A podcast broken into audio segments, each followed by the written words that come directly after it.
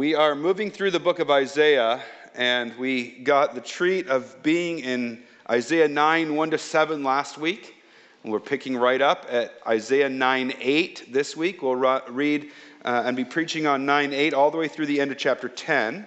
If you um, don't have a Bible, there's a Bible in the rack in front of you that looks like this. And uh, you can p- find our passage on page five seventy-three. Page five seventy-three of the Bible in the rack in front of you. And uh, let's stand for the reading of God's word. Isaiah nine, eight through the end of ten. The Lord sent a word against Jacob, and it will fall on Israel. And all the people will know, Ephraim and the inhabitants of Samaria, who say in pride and in the arrogance of their heart, the bricks have fallen, but we'll build with dress stones.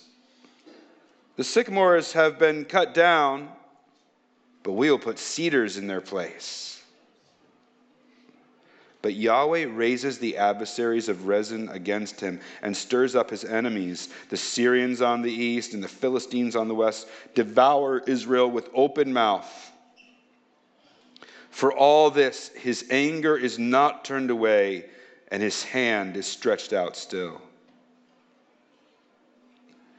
The people did not turn to him who struck them, nor inquire of Yahweh of hosts. So Yahweh cut off from Israel head and tail, palm branch and reed in one day. The elder and honored men, honored man is the head, and the prophet who teaches lies is the tail. For those who guide this people have been leading them astray, and those who are guided by them are swallowed up.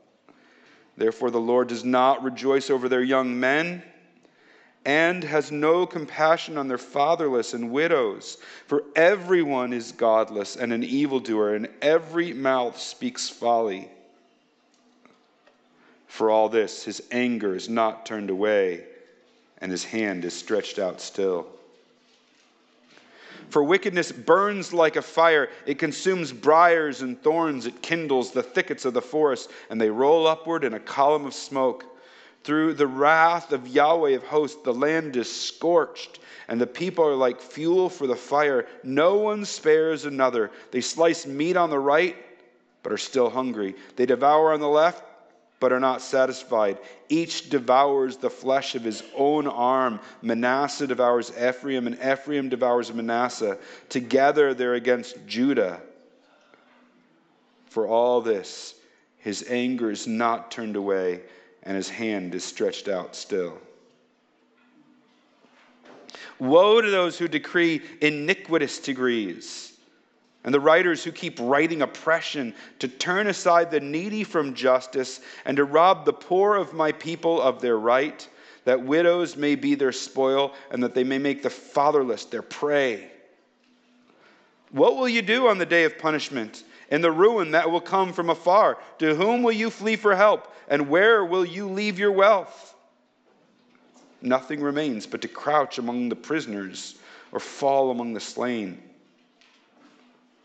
For all this, his anger has not yet turned is not turned away, and his hand is stretched out still. Ah, Assyria, the rod of my anger, the staff in their hands is my fury. Against a godless nation I send him, and against the people of my wrath I command him to take spoil and seize plunder, and to tread them down like the mire of the streets. But he does not so intend, and his heart does not so think. But it is in his heart to destroy and to cut off nations, not a few. For he says, are not my commanders all kings? Is not Calno like Carchemish? Is not Hamath like Arpad? Is not Samaria like Damascus? As my hand has rolled, to, has reached to the kingdoms of the idols, whose carved images were greater than those of Jerusalem and Samaria, shall I not do to Jerusalem and her idols as I have done to Samaria and her images?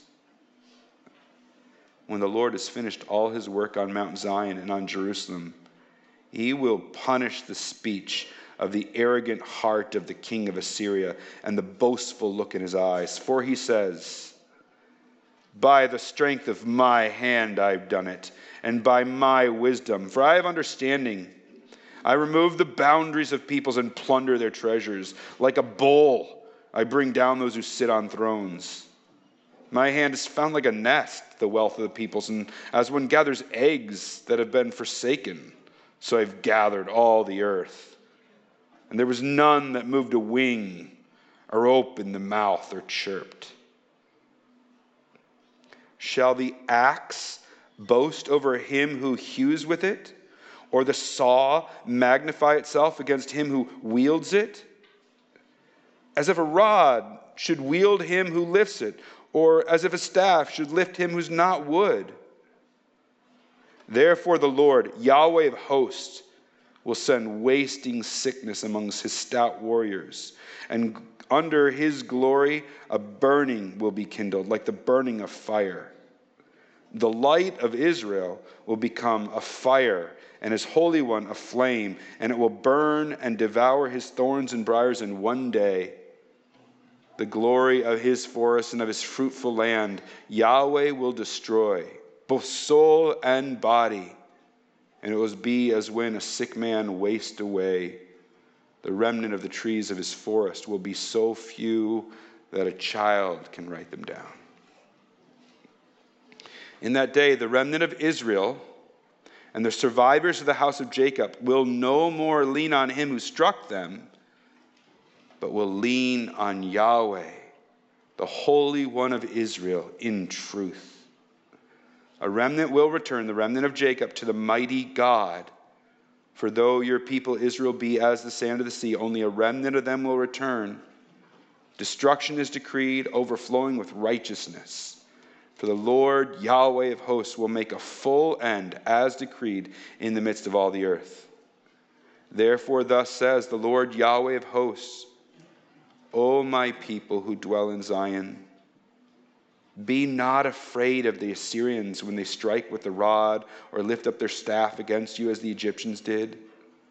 For in a very little while my fury will come to an end, and my anger will be dis- directed at their destruction. And Yahweh of hosts will wield against them a whip, as when he struck Midian at the rock of Oreb. And his staff will be over the sea, and he will lift it as he did in Egypt. And in that day his burden will depart from your shoulder, and his yoke from your neck, and the yoke will be broken because of the fat.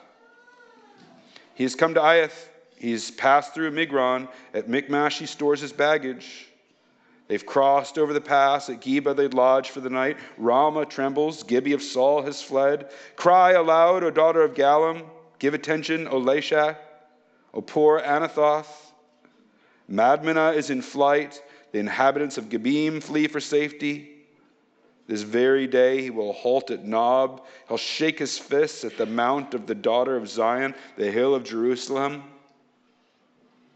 Behold, the Lord Yahweh of hosts will lop the boughs with terrifying power.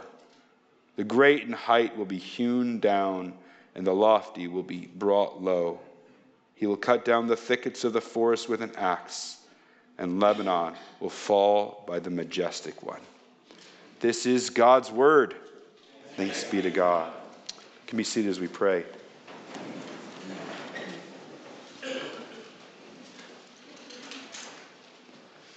Father, we've just sung how we can overcome, endure in this world with rejoicing,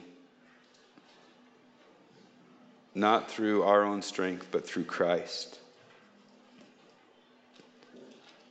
And that song just echoes the truths we're about to hear. And so we pray that the word we've just read, and as we linger over it now, and songs that reflect on it remain in our brains, that your Holy Spirit would take these things and sow them deep within us, and shape us and fashion us by your word.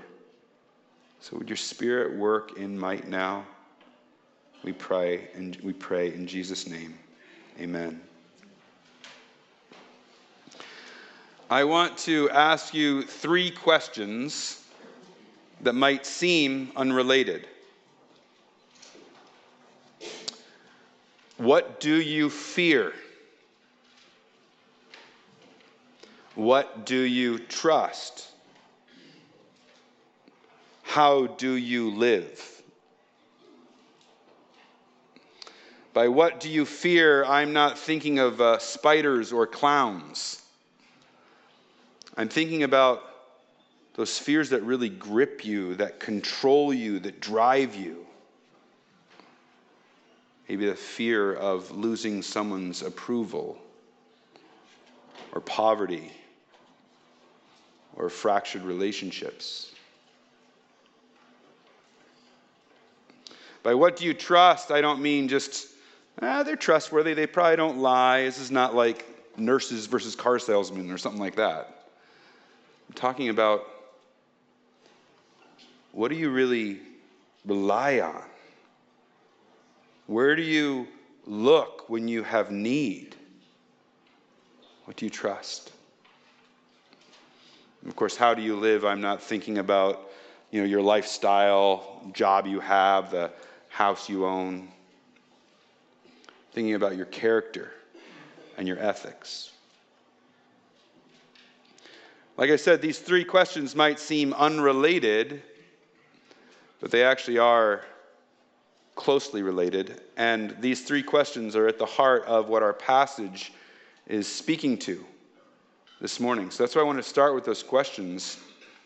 So as we turn to our passage and hear what God's saying in light of those things, we can be examining our own hearts. Now, those of you who know me like, no, I love many sports, but I don't love golf.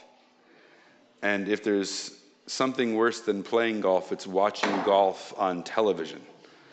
Those of you who do that, I, I don't know how you do it. But I have seen a little bit of golf on television, and I know this, that before a grouping starts on a certain hole, they'll often do kind of a, a flyover of the whole hole. So you can kind of see what the whole hole looks like. So then when you go and watch the golfer hacking at the ball, you know, is he doing well? Is he doing badly? What's going on? So that big picture helps you understand the smaller action. So I, I actually want to start with just kind of a, a quick flyover of the whole passage. It's a big passage. It can feel a bit unwieldy. So let's get a sense of the whole, and then we'll circle back and kind of go more slowly through the action. So there are um, there are three main sections in our in our passage, and, and the first section, which begins in nine eight and runs all the way through ten four, God is telling Israel that He is bringing judgment upon her. Now, Israel gets used a couple different ways in the Bible, but specifically there was two kingdoms, the southern kingdom and the northern kingdom. There had been a division in the whole nation of Israel. And so now this northern kingdom, Ephraim, Samaria, is being, that's what I mean by Israel. And God is saying, because of your sins, my hand stretched out against you. And in this section, there's that little refrain. We saw it four times as I was reading it. You might have noticed at the end of twelve, at the end of seventeen, at the end of twenty-one, and at the end of four. For all this, his anger has not turned away, and his hand is stretched out still. So God has put the sin of Israel under the microscope. And he's saying, because of this, because of who you are, and your stubbornness not to hear me and respond to me, that's why judgment is coming. God's coming judgment, God's judgment is coming on Israel. Israel's sin is under the microscope. But that judgment is coming through by means of the nation Assyria. And so, starting in verse five of chapter ten and all the way through nineteen, God turns to Assyria and says, judgment is also coming upon you. God is not just the God of Of Israel, he's the God of all the nations, and now Assyria's sin are under the microscope. Sins are under the microscope. He's bringing that into focus. And he's rebuking them for their sin and saying judgment is coming. There are two speeches of Assyria in this section. One you find starting in verse eight and going through verse eleven, and the other one starting in verse thirteen and going through verse fourteen. And those two speeches kind of form seams. So there's really three, three stanzas in this middle section. Um, so that's, that's the, the words to Assyria. But all this is leading somewhere, these two sections on the sins of Israel and the sins of Assyria. I don't know if you've ever had this experience where uh, a child comes to you and says, remember how last week you didn't make Susie eat her beans during dinner? And remember how I really don't like carrots? And you know how I love the dessert that Mom's making for dinner tonight? You know what's happening. These aren't just random questions. The child isn't super curious about your memory of how dinner unfolded last week. It's leading somewhere. And these first two sections that put Israel's sin on the microscope and Assyria's sin on the microscope are leading somewhere. They come on the heels of what Stephen preached on last week, this, this child, king, savior, deliverer, who's going to come and rescue. Our faith should be in him. That should be where our confidence is. And here we look at Assyria, and here we look at or uh, Israel, and then Assyria, and then Isaiah comes and delivers his message. Verses twenty to twenty-seven, verses twenty-eight to thirty-four are just going to talk about how Assyria is going to come in and move its way through Judah, and ultimately God's going to lop off Assyria. But the real prophetic message is in verses twenty to twenty-seven. And you see the two key questions, or two key issues in verse twenty. In that day, the remnant of the house of Israel and the survivors of the house of Jacob will no more lean on him who struck them, that is the nations around them, but will lean on Yahweh, the Holy One of Israel, in truth. Who do you trust? What do you trust? He's saying, what's gone up to this point is because of who Israel's been trusting. Verse twenty-four, therefore thus says Lord Yahweh of hosts, O my people who dwell in Zion, be not afraid of the Assyrians when they strike with the rod and lift up their staff against you, as the Egyptians did. What do you fear?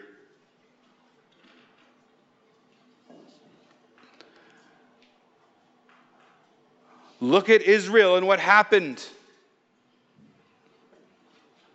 Look at Assyria and what happened. Who do you trust? What are you afraid of?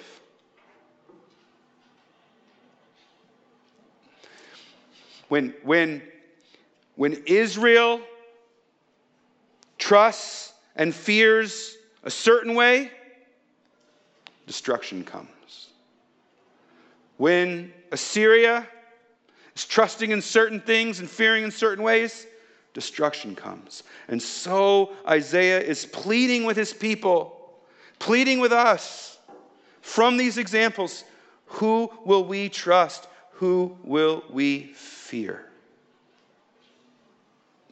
Of course, those things will affect then how we live. So that's the flyover. We get a sense for the, the whole hole on the golf course. And now we can return to the action. And of course, if you've been following along in our time in Isaiah, you know what's been going on, that Israel had experienced this long time of stability and prosperity, and now it's all been shattered. Turbulent times are, have come upon them, and this nation that was just kind of up here to the north has grown powerful. The Assyrians are coming in. And the northern tribes of Ephraim, or often called Ephraim, but the northern ten tribes are, are scared. What are we going to do?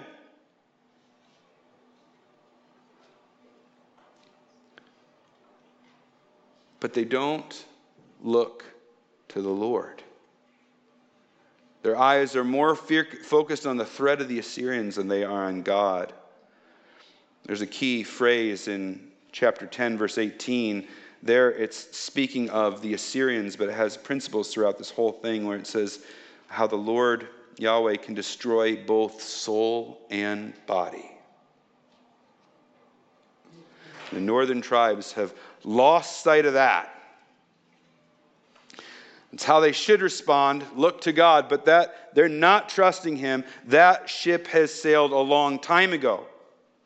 Back in Israel's history, when the northern tribes split off from the southern tribes and they rejected God's king, the Davidic king, and God's appointed place of worship, the temple, they said, no, we're going to build our own altars.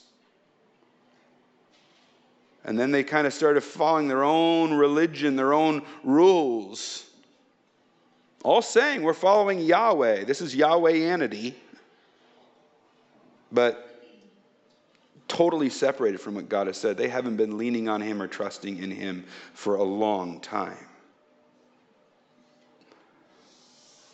So that's where we find ourselves. And so what does God have to say to that?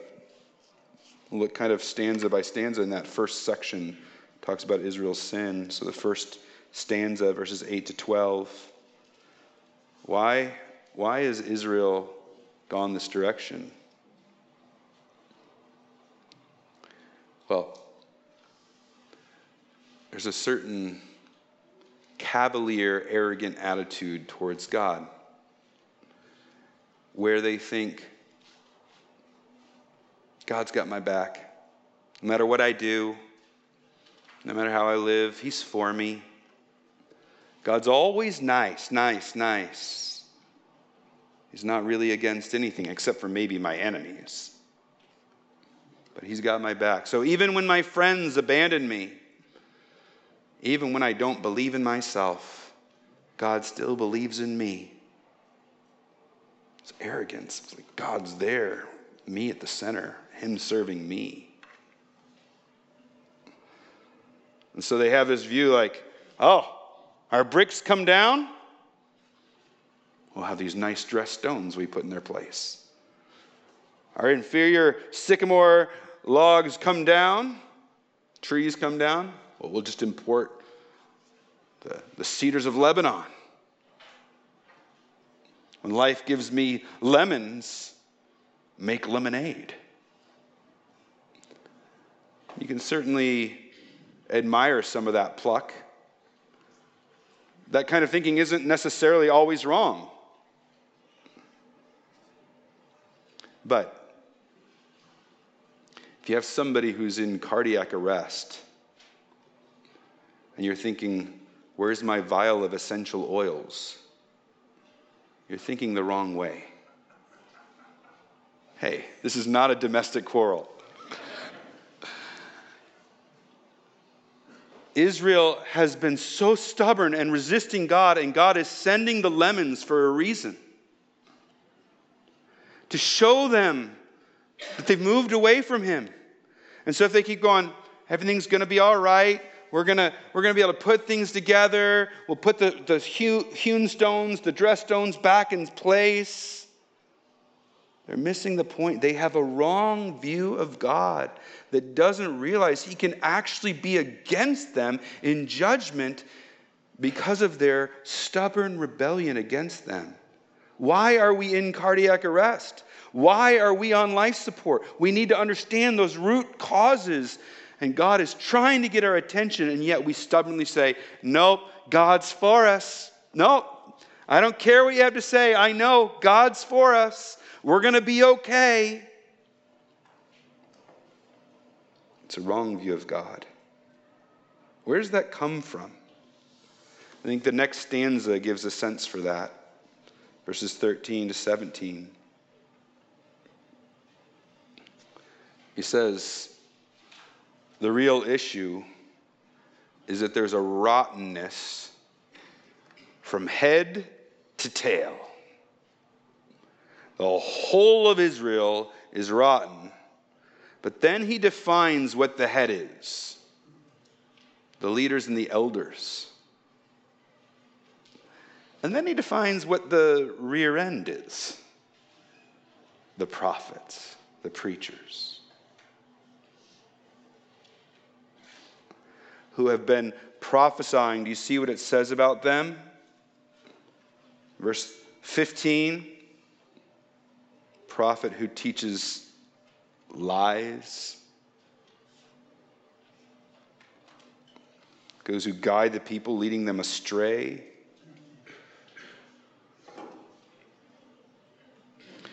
We want preachers who are just going to keep telling us how God's for us. Doesn't matter that we cut off the king, the Messiah, the Davidic line. Doesn't matter that we're cut off from God's temple. Doesn't matter if we've kind of rejected everything he said up to this point in the scriptures. We're the people of Yahweh. We're good. Let's gather prophets for us who are just going to keep building us up and affirming us and telling us how sweet we are. Well, the storm is raging. They're singing a lullaby to get the baby to sleep. But in this case, that's not what's needed. Because they're prophesying lies. They're misrepresenting God. And the leaders, the elders, they're all complicit. In fact, the rot goes all the way through. You know, if, there, if there's one thing, you, you read the Old Testament, you read the whole scriptures, there's one thing you know, you know about Yahweh, it's that his heart is for the fatherless and the widow. And yet here it says, it's so bad in Israel that even those marginalized are, are complicit in the wickedness. It's so bad God can't even be defending them. The whole thing has gone to pot. God's, his hands outstretched still, and there's a sense in the refrain that we're hearing. It's like God wants to remove his hand. He wants them to turn. But even as he sends more and more, they just keep going, and they keep going. So where does all this lead? The third stanza, verse eighteen to twenty-one of chapter nine. Where does it all lead? Well, I want you to think back to what happened right after sin came into the world. Adam and Eve are at odds with one another, blaming each other, a blame game. He's responsible, she's responsible. No, the snake's responsible. And then shortly after that, we see a brother turn and kill his brother.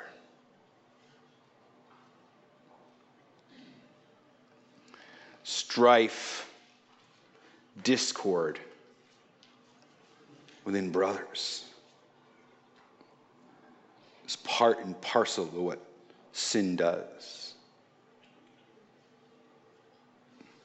Divides, brings strife. You know, we don't need politicians pitting class against class, race against race, gender against gender. We don't need social theorists explaining how those with privilege should be at odds with those who, or are at odds with those who are marginalized and oppressed. The human heart tells us this. We're at odds with one another. There is division. We are riddled with it. It's what sin does to us.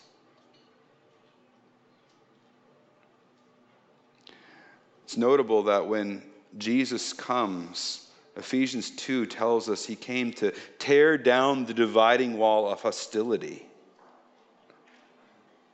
Because when Christ comes, these people who are at odds with one another, where sin has brought discord and strife, Jesus deals with that sin, and he allows us to come together as one.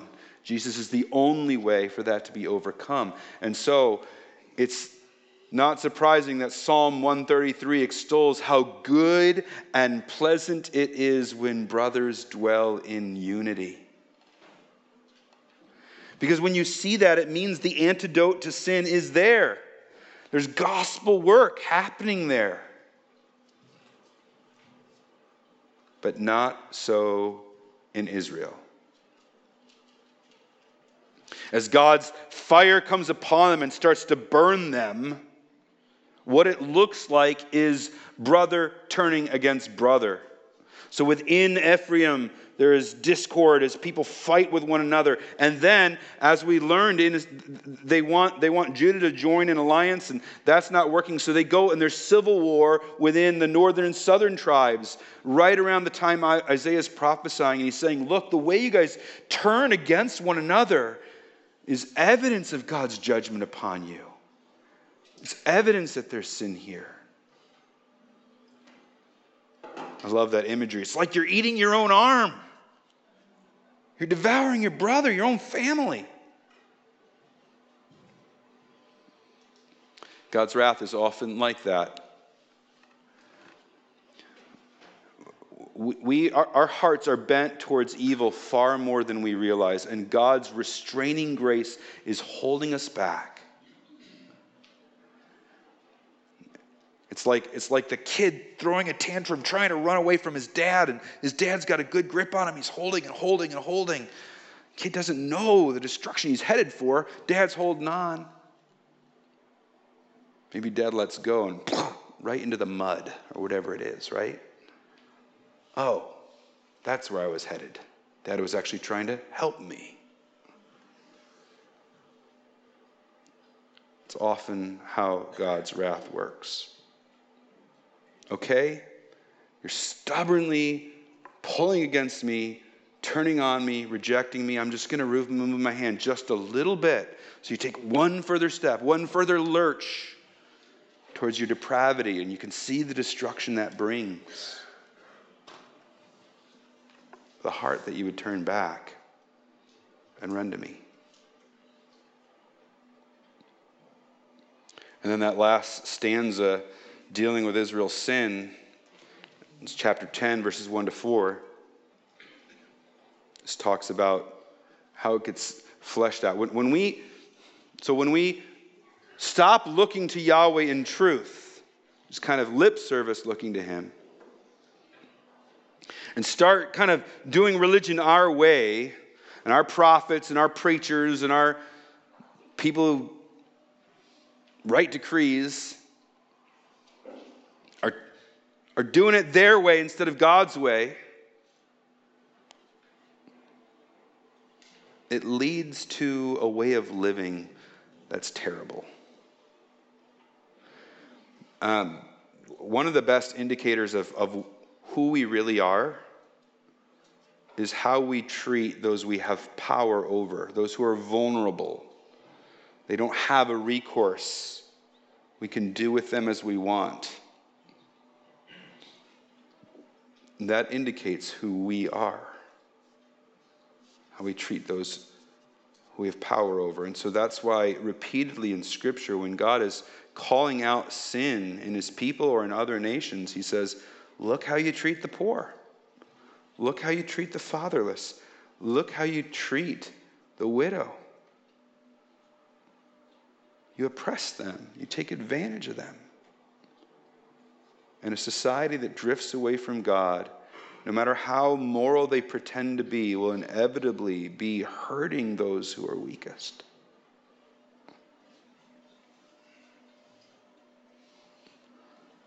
So for all this, his anger is not turned away, and his hand is stretched out still. Of course, as we know from chapters seven and eight, and as we know from the scripture reading we just did, how is God going to bring the judgment on Israel? It's through that nation, Assyria. And so now, God turns his, his voice to Assyria from ten five to ten nineteen. He's talking to Assyria now. As I said before, God is not just the judge or the God of Israel. He's the God of all nations. It's a theme that runs throughout the book of Isaiah. And so now God says, all right, Assyria, you were, you are my rod. I was raising you against Israel to bring judgment, but you are thinking about it completely wrong. The way you self-understand what's going on is different than what God's actually doing. I think that's an interesting, by the way, Uh, this is an interesting place where we see God's sovereignty and human responsibility brought together. So Assyria is freely choosing to be a destructive, oppressive nation that's greedy and wants to take territory and destroy people. And God says, that is part of my sovereign plan to raise you up in judgment on my people who continue after hundreds of years in rebellion against me. Sure enough, Assyria did sack the northern tribes in seven twenty-two B C, but now Assyria's learning about their problem because Assyria is, is so wicked in how they think about things. And we see this in their two speeches. So their first speech, I just want you to look at chapter ten, verse ten. He says basically that Yahweh is just an idol and a weaker idol than the other nations. As my hand has reached to the kingdom of the idols who car- whose carved images were greater than those of Jerusalem and Samaria, shall I not do to Jerusalem and her idols as I've done to Samaria and her images? God's not real. Yahweh's not. We're, we've conquered other idols stronger than her, him. So we're going to conquer Jerusalem as well. Conquer Samaria. And then just the, the, the complete unawareness that there's a creator God and, and he's being wielded in that creator God's hands. A sense that I've done this. I have the strength. So in the second speech, you can pick up in verse thirteen, by the strength of my hand I've done it. And by my wisdom, for I have understanding. He says, it's as easy as going to an abandoned nest and plucking eggs. That's how easy it is for me to do whatever I want. This is a, this is a nation that is rooted in complete arrogance.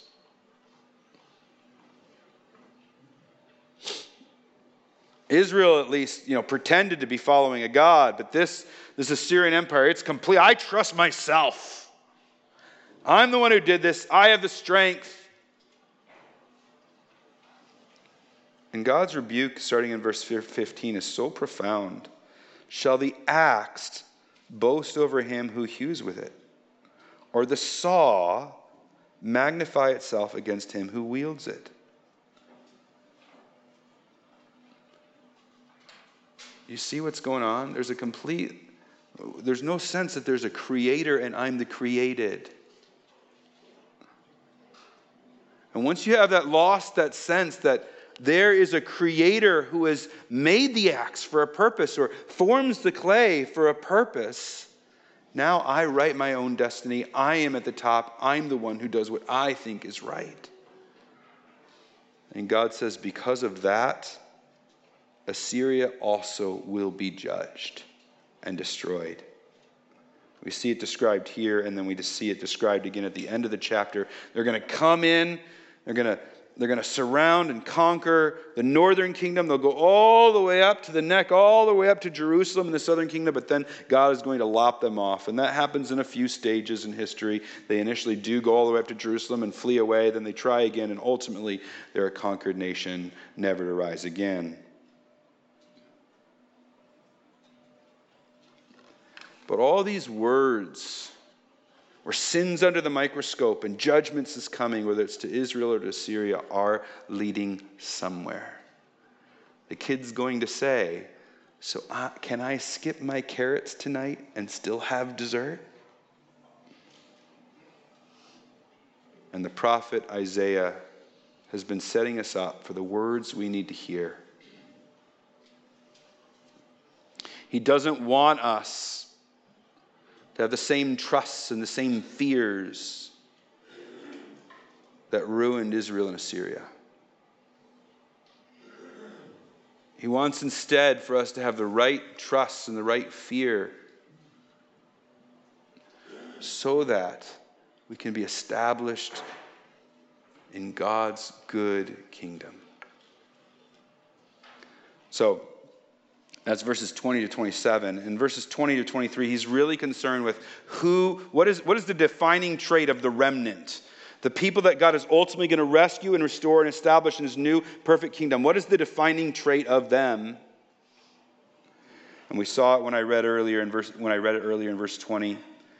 They'll lean, instead of, they'll no more lean on him who struck them, but will lean on Yahweh, the Holy One of Israel, in truth.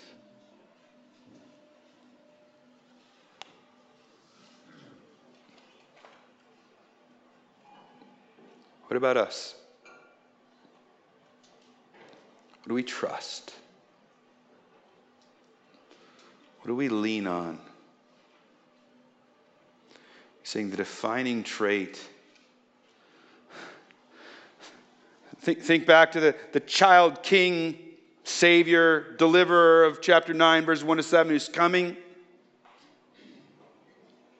Are we leaning on him? Are we leaning on anything else in this world?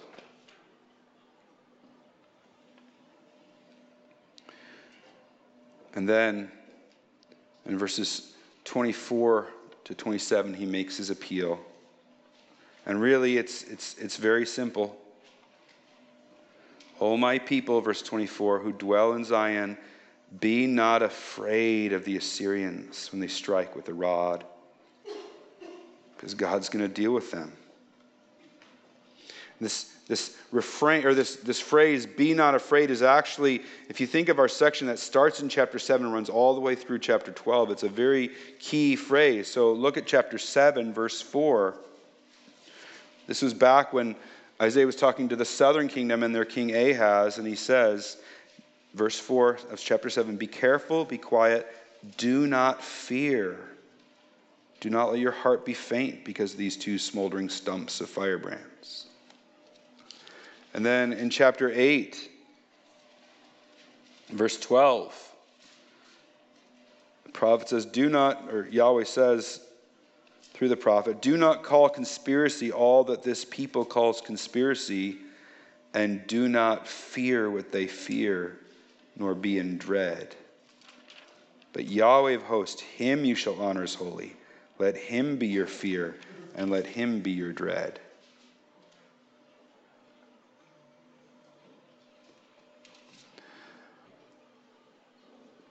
Now, verses twenty to twenty-seven, they're, they're primarily dealing with the fact that Israel itself, or the, the southern tribe now, so Judah, God, God's going to rescue them.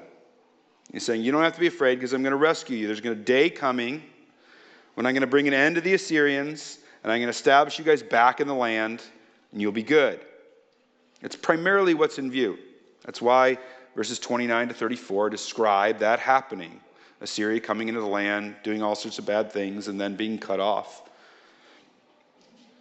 But there, there are there are hints that Isaiah is telling, giving us that indicate he actually has a bit more in mind than just that small day when the Assyrians were conquered. And the first hint is in verse twenty-one, when he says, "A remnant will return, the remnant of Jacob, to the mighty God." That phrase, mighty God, occurs only three times in the whole Old Testament. Two of them are right here in Isaiah. Do you remember who the child king, savior, deliverer, or savior, deliverer was referred to? What was he called? He was called mighty God. So here he says they're returning, and it's the the one they're returning to is actually what I'm talking about, is this, this child, king, savior, deliverer. They're not, they're not distinctions. The, this small day when they're turning to God is, is the same as in the great day when they're turning to the child, king, savior, deliverer. Hint number one. Hint number two comes in verse twenty-three when he says, "For the Lord Yahweh of hosts will make a full end as decreed in the midst of all the earth." Now you could say he's just making a full end of Assyria, but it seems like he's indicating there's, there's something bigger going on, and there's something, he's going somewhere bigger. There's a complete end to the enemies and to the destruction. The most clear indication, perhaps, is in verses twenty-six and twenty-seven when he describes this day and he says, he's going to bring the destruction that he brought on Midian at the rock of Oreb.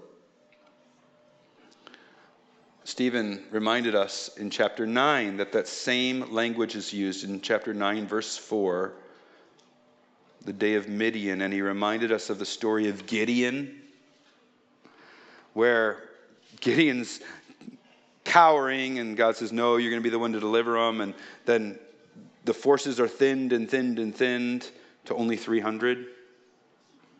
So here's an echo of that same story, saying just, just like the child king, savior, deliverer is going to bring victory, so it's going to be like that. And then he also talks about the burden departing from the shoulder and the yoke being lifted. Again, this is echoes of what was happening in nine one to seven, nine four specifically.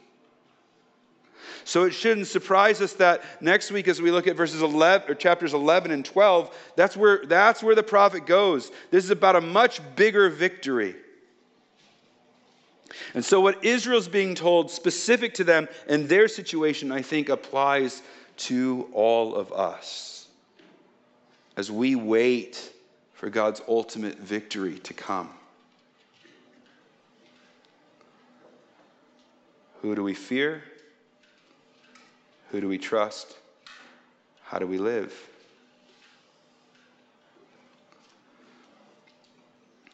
I said those questions were related.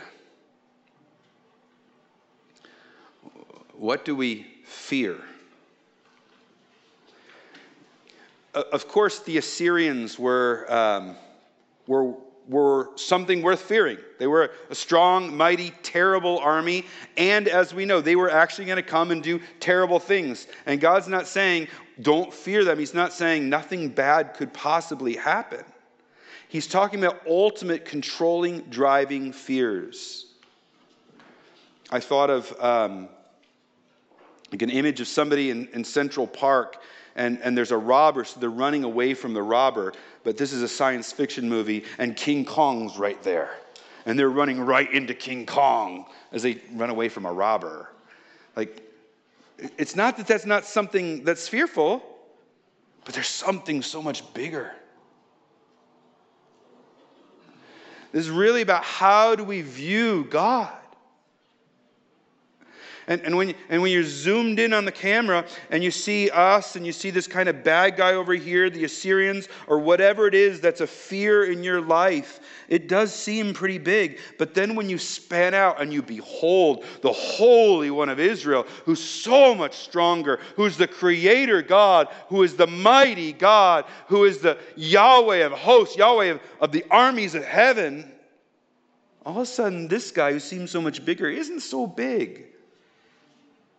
But here's what happens when, when, we, when we stop seeing the big picture, and now we're only focused in on this temporal world and the fears of this world, no matter how valid or real or, or huge they seem, but that's all our focus is, then we're no longer going to look to the God, Creator God, for our trust. Get our fear wrong, and we'll get our trust wrong. Misaligned fear will lead to misaligned trust. The smallness of God on the fear axis will lead to the smallness of God on the trust axis. When we fear the created things most, then when we're in trouble, where are we going to look to for help? We're going to look to the created things. And so Isaiah is just pleading with us to say, See the Holy One of Israel. He ultimately should be your fear and your dread, because when he is and you see him in all his strength, then you can trust him and entrust yourself to him. And then when we're looking to him, he's, we're looking to his word, we're letting his prophets guide us, and we, we live the right way, in a way that will allow us to be a people who are his remnant, established, knowing and trusting his child, king, savior, deliverer, Jesus. So what is our view of God, Maple Avenue?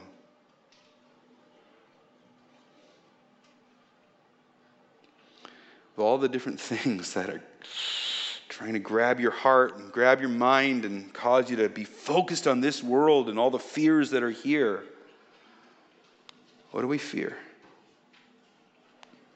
It's going to determine what we trust. And that will shape how we live.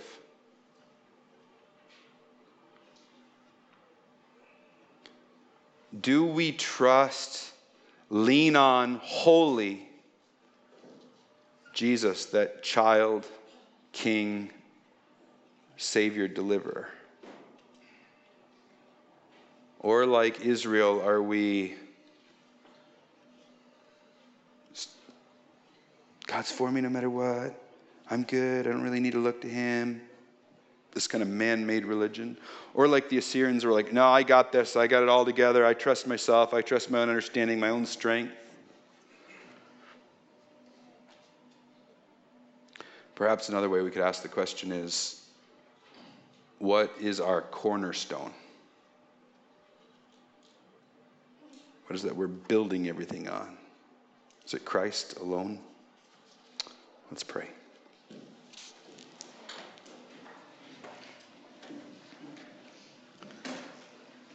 God, help us to see you rightly. I know that there are so many foreboding, fearful things in our lives collectively and, and in the individual lives of each one of us here, that want to take our eyes off the, the bigness of our God and down to the temporal world where we're preoccupied and subsumed with it. Help us instead to look to Christ and be not afraid. Amen.